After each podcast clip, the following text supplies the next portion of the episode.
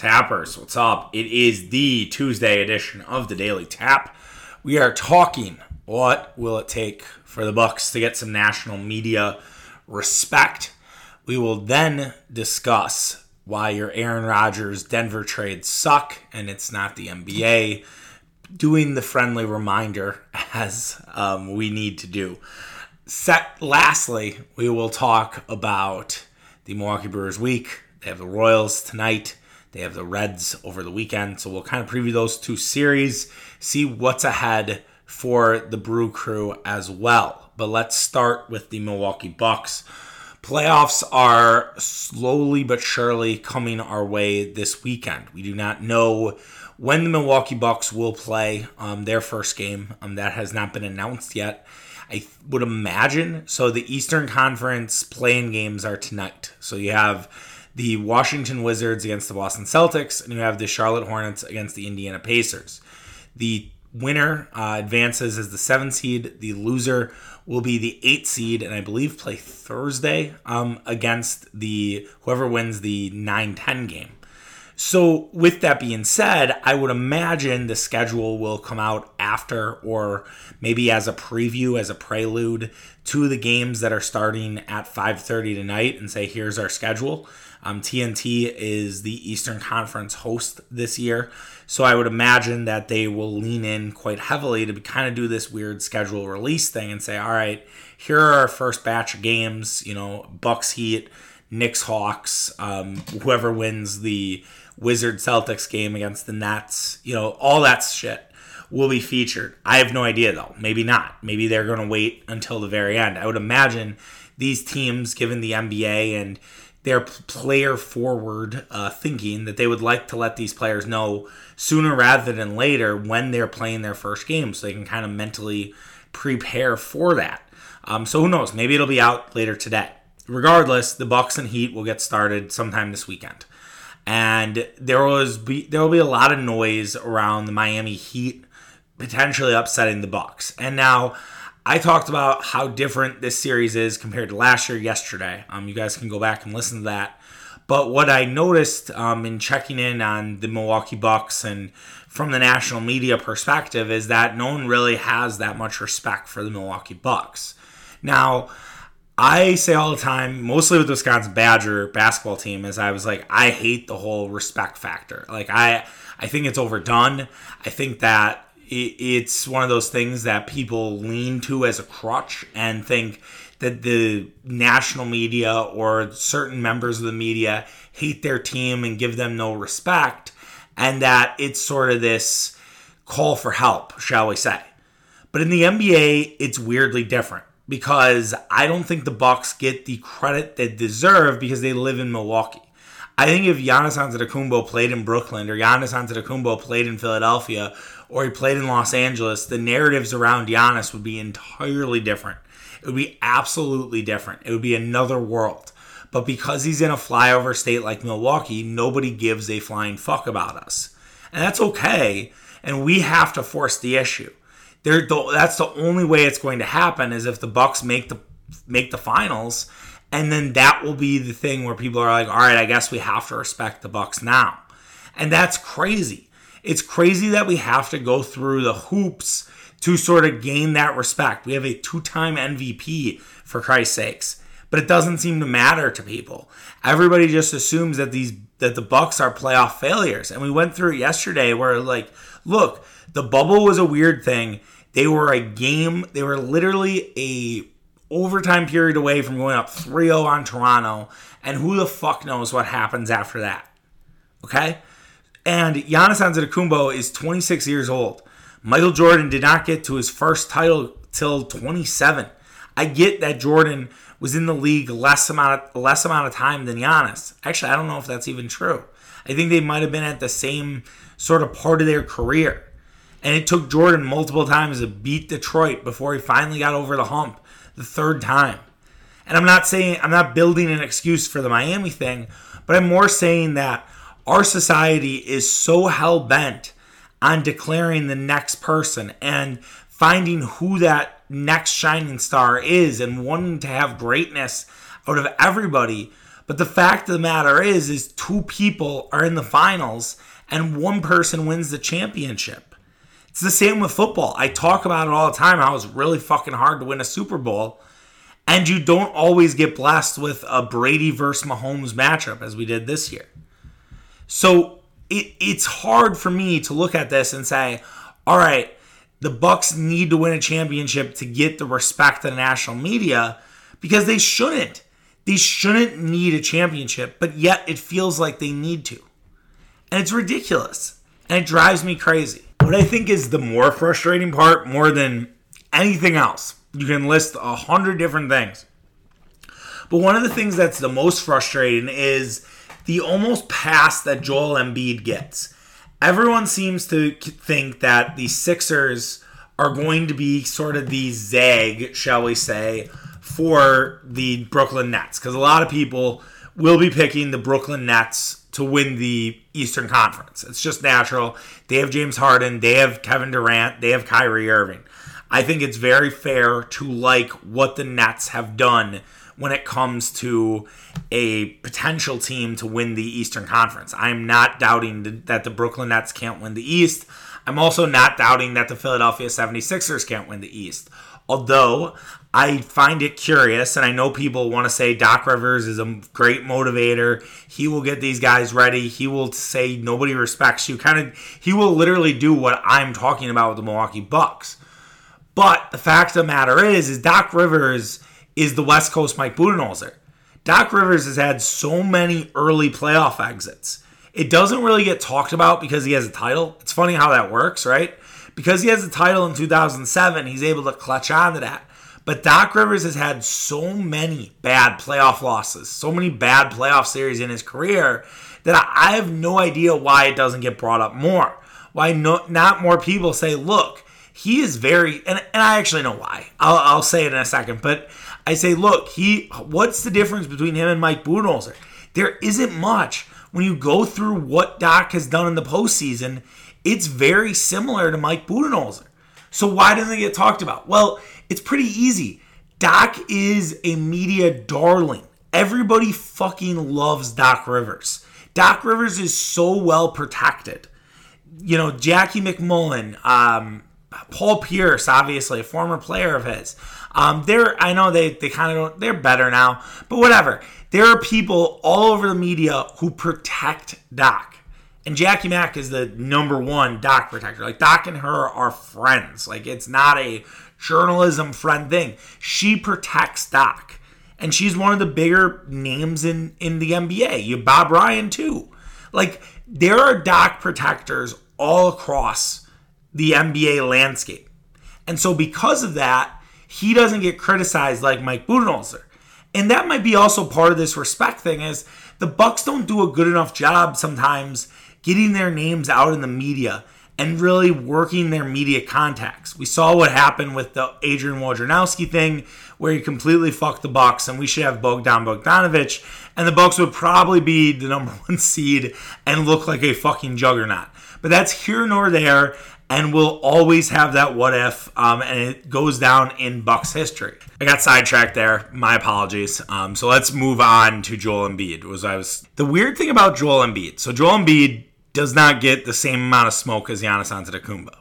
Giannis Antetokounmpo is this playoff failure because he's lost a couple times in the playoffs because he was a one seed, and that seems to matter more than Joel Embiid, who quit on his coach last year and basically got swept right out of Boston. Now, granted, he had 30, he had 30 and 12 in that series, right? But still, it was not that it was still a really bad look for the Sixers. The Sixers did not want to be there. They wanted to go home. Brett Brown got fired. They were completely out of that series. But also, if you look back at Embiid's stat lines, um, you know, the Toronto series where they lost in seven, Embiid only averaged 17 points and eight rebounds. He was not as effective. It was his worst playoff series of the five that he's played in. He's two and three overall. Um, he's 2 and 1 in the first round and 0 and 2 in the Eastern Conference semifinals. Joel Embiid has not left the Eastern Conference semifinals. So say what you will about Giannis, right? Giannis Antetokounmpo has made it past the Eastern semifinals. Now Joel Embiid's a little younger than Giannis, so that There there is that. But the fact is is Embiid still gets a pass. And it's like maybe this year if they don't make it out of the second round, it'll finally be like, all right, are we sure Embiid can hold up throughout a playoffs? And is that the problem that he's fatigued and that he needs to get himself in better shape to get himself ready for a full ride? But Embiid does not get the smoke that Giannis does. And I don't understand why. I, I'm trying to figure out if it's a personality thing, if it's the way he plays, because the way people talk about Joel Embiid is somehow the way I think they should talk about Giannis. And there was some commentary that if Giannis, you play Giannis for seven games, you're going to figure him out a little bit. Well, how can you? You can figure out Joel Embiid too. Like I feel like in a seven game series, you can figure anybody out. Like I don't think there are certain guys that you can't figure out. I think it's just are their moves unstoppable. And I do think that Giannis has to do a better job of, you know, mixing stuff up, whether it's a hook shot, whether it's a little bit of a fadeaway, whether it's a pull up three to keep people honest. And if that's working, then start hitting it more. And I don't think the wall is going to work as well as it has in years past because the Bucks are a better three-point shooting team with guys like Jrue Holiday, PJ Tucker, Bryn Forbes, Bobby Portis, you name it. They're one of the best three-point shooting teams in the in the NBA. And so that wall where you sink everybody in, well, there's going to be a lot of open looks for the Bucks. And I, all it will take is one playoff game to absolutely shit pump a team from the outside, make like 20 or 25 threes, and you're going to have to figure out what you're going to do. Either you wall off Giannis or you give up a ton of threes. It's your fucking choice. And that's going to happen in a series, and you can lock that in. Like that to me feels like what's going to happen.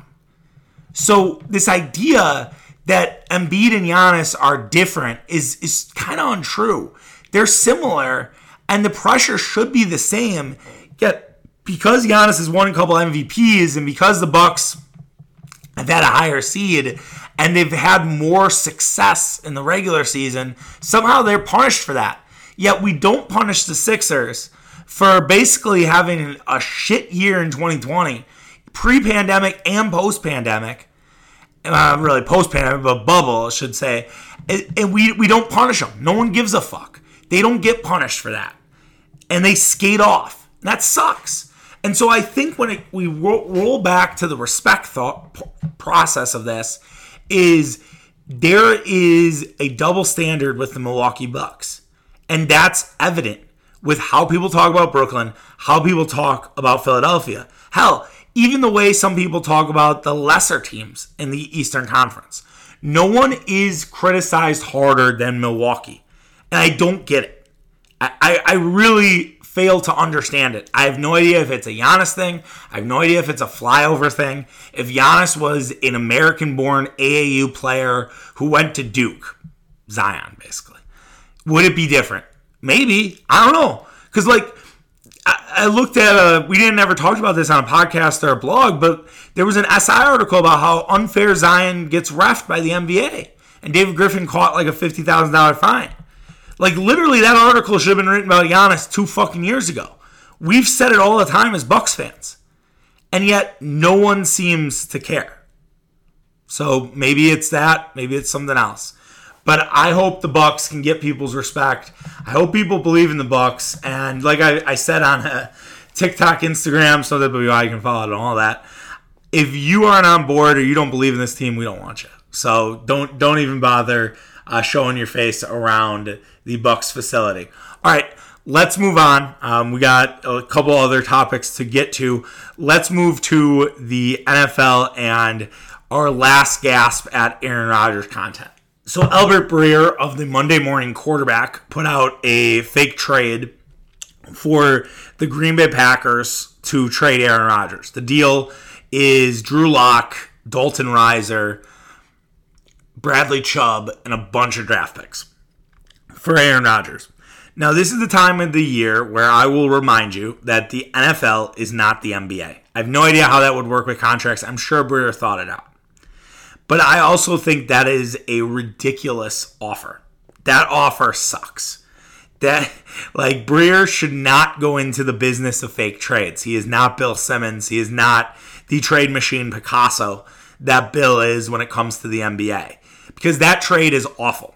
And I, and there are a million ways to count how awful that trade is. First of all, why the fuck do the, the Packers want Drew Lock? Yes, they had interest in Drew Lock a couple years ago. They got Jordan Love. Okay, that is number one. So they don't need Drew Lock. They don't need a quarterback competition. Yes, Aaron Rodgers had Brian, Brian Braun breathing down his neck, but I don't think what the Packers would do is say, hey, we traded for Aaron Rodgers, and now we also added your competition. They have Blake Bortles, they have Kurt Benkert, they have Swag Kelly they would be all right. They they don't need fucking Drew Lock. They give Drew Lock to some other team. Bradley Chubb, top ten pick, awesome edge rusher, but again, where is that need for the Packers? The Packers don't need another edge rusher. Sure, Za'Darius Smith, Preston Smith are on their last year as a deal, but you do have Rashan Gary. Bradley Chubb being I said, I think he's also coming off an injury, if I'm not mistaken. So where's that? Dalton Risner, again the Packers are pretty loaded at offensive line. They just drafted a bunch of them. They have a good offensive line as is. Why the hell would they need an offensive lineman? And I get that a lot of this is we're trying to pair young salaries to sort of make sure the Packers have cap room. We're not going to give them older players. Well, if you're going to do this kind of deal, and again, I don't know what it actually looks like, but to me, the deal really starts with Jerry Jeudy. it starts with Noah Fant. It starts with Patrick Surtain. Those are the guys that we're having conversations about. We're not talking about Bradley Chubb. We're talking about those dudes. And maybe we're even talking about Von Miller. Because those are the guys that would make immediate impacts for the Packers. The first three, not Von, the first three would make long term success for Jordan Love and Green Bay you add a guy like Jerry Jeudy to the mix with Davante Adams. Holy shit. That's pretty special. You also could make the case if you wanted to rebuild, quote unquote, you could let Davante Adams go to free agency and then Jerry Jeudy kind of takes that role. I, I, would not recommend that, but there you go. Same with Noah Fant because Robert Tonyan, I believe, is going to be a free agent next year. Same same situation. You could have Noah Fant and just rinse and repeat. And the fact is, is like you have to fill needs to make a Rodgers trade worth it. But as people have pointed out, or as it should kind of come clear here, is there isn't really a deal for Aaron Rodgers. This is all just content generation. It is the middle of May. There is nothing to talk about in the NFL. There is nothing going on in the NFL. Literally. It is, hey, what about the ranking the primetime games uh, start to finish. What what are you know the games Packer fans are looking forward to the most based on on the ticket, the early ticket prices. Um, the content machine is dying, and it'll pick back up. Don't worry about it. Somebody will say something. I'm sure. Get Up will have that Equanimeous St. Brown was working out with Jordan Love, which isn't a big deal at all, by the way. There's nothing to that. Yet I know they will talk about it because that that's how dumb we they think we are. They think we're so dumb that we will bite on any little piece of cheese. And so Breer, which I, who I like, I, I, like Albert Breer. Don't get me wrong, and I, and he has a job to do, and he has to make things happen. Creating these sort of fake trades makes some sense. But as we did the exercise with Bill Barnwell's fake trades, which absolutely sucked, which were way worse than anything that Breer put out. Um, it, it's just it's hard to do it with Aaron Rodgers. It's hard to really make sense of it because Green Bay is going to want a fucking haul. And it doesn't seem like it's going to happen that they're going to trade Aaron Rodgers. You know, Bet Online had it that Aaron Rodgers is minus 140 to take the first snap with the Green Bay Packers. Those odds have decreased uh, or have went in favor of the Green Bay Packers. And everybody who you talk to that are Rodgers friends you could maybe say the Rodgers media mafia. Can we say that? Does, does Rodgers have a media mafia? He kind of does, right? James Jones, AJ Hawk. Oh, his name's on top of my tongue. James Jones, AJ Hawk, John Kuhn, Nolan Murphy. Um, and that, that's where I would say the media mafia is. Um, there are probably a couple others I'm forgetting, but those guys for sure. Maybe Kyle Brandt too. Um, I could add Kyle Brandt to that mix. He's part of the Rodgers Media Mafia. Is there any other Rodgers Media Mafia members? Dan Orlovsky does really like Rodgers. I don't know if he's there yet. But I, I do think that there is a sort of section of the media that is very pro Aaron Rodgers, but also has Aaron Rodgers' ear and know and Aaron Rodgers, I think, if not him, his agent says like, "Here's what Aaron is thinking. Can we talk? Can you can you kind of work this into what you're saying?" And so I, I do think that there is some perpetuated, and that might be a little tinfoil hat of me, but I, I, I do think that Aaron Rodgers, you know, guides that conversation. So I, I think Aaron Rodgers will be back. I think he will get a large contract, and the question is, will it be worth it? There will be a ton of pressure if Aaron Rodgers gets a massive deal from the Packers, and we, we're not that we're not there yet. But if that does happen, the amount of pressure that Aaron Rodgers will be on will be equal to what he had in t- t- 2008 and 2009. And we'll, we'll talk about that then. Like, that is a long term tease. That is like the longest possible greeny tease ever because who knows if it'll happen. But if that does happen, the amount of pressure Aaron Rodgers will be under will be massive. But we'll we'll save that. We'll bank that in for another time. But let's stop with the fake trades, okay? We're gonna get a lot of them because, as mentioned, it is a dead period in the NFL calendar. After June 1st, there'll be a lot of releases and things like that where people will start picking it back up again. Um, so we'll hopefully uh, get it picked back up uh, and the fake trades will go away and just die into thin air. Lastly, let's talk about the Milwaukee Brewers for this week. So Milwaukee Brewers have obviously had a bad month of May. This has not been the May that the Milwaukee Brewers have wanted. Uh, Adam McCalvy pointed out on Saturday Saturday evening that the Milwaukee Brewers had lost 10 of 13 after being 20 and 14. Now they then win on Sunday, so they're they've won now.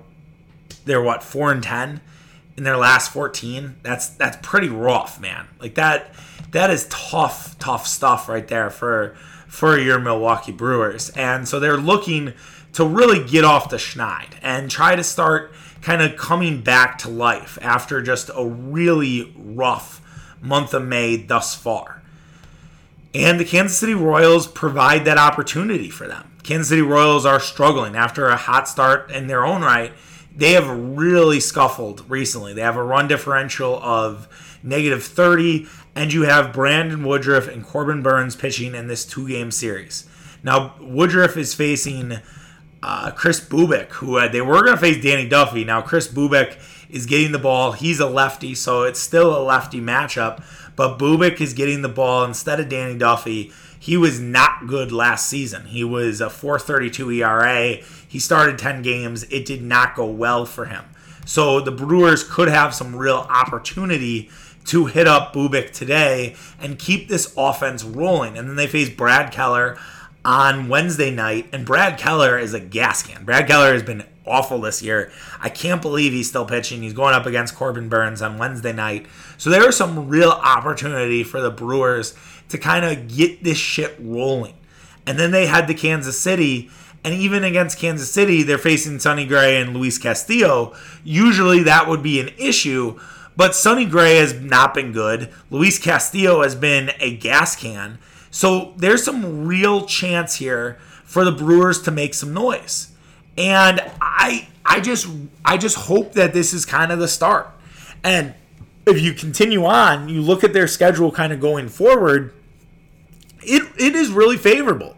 And maybe the point of the Brewers 20 and 21 rec- 21 and 20 record is they've kind of dealt with a lot of difficult teams. They played Atlanta, who I know is struggling, they played Atlanta, they played St. Louis, they played Los Angeles, they played San Diego, played the Cubs a bunch. You know, maybe that has something to do with it because you look at their next basically month and it's it's pretty easy. Besides the San Diego series next week, which is a four game set, they go to Washington, who's not that good. Play Detroit. They play Arizona twice. They play Cincinnati, Pittsburgh, and Colorado twice. And they play Pittsburgh a bunch. And and so really there is some opportunity here for Milwaukee to kind of make a push.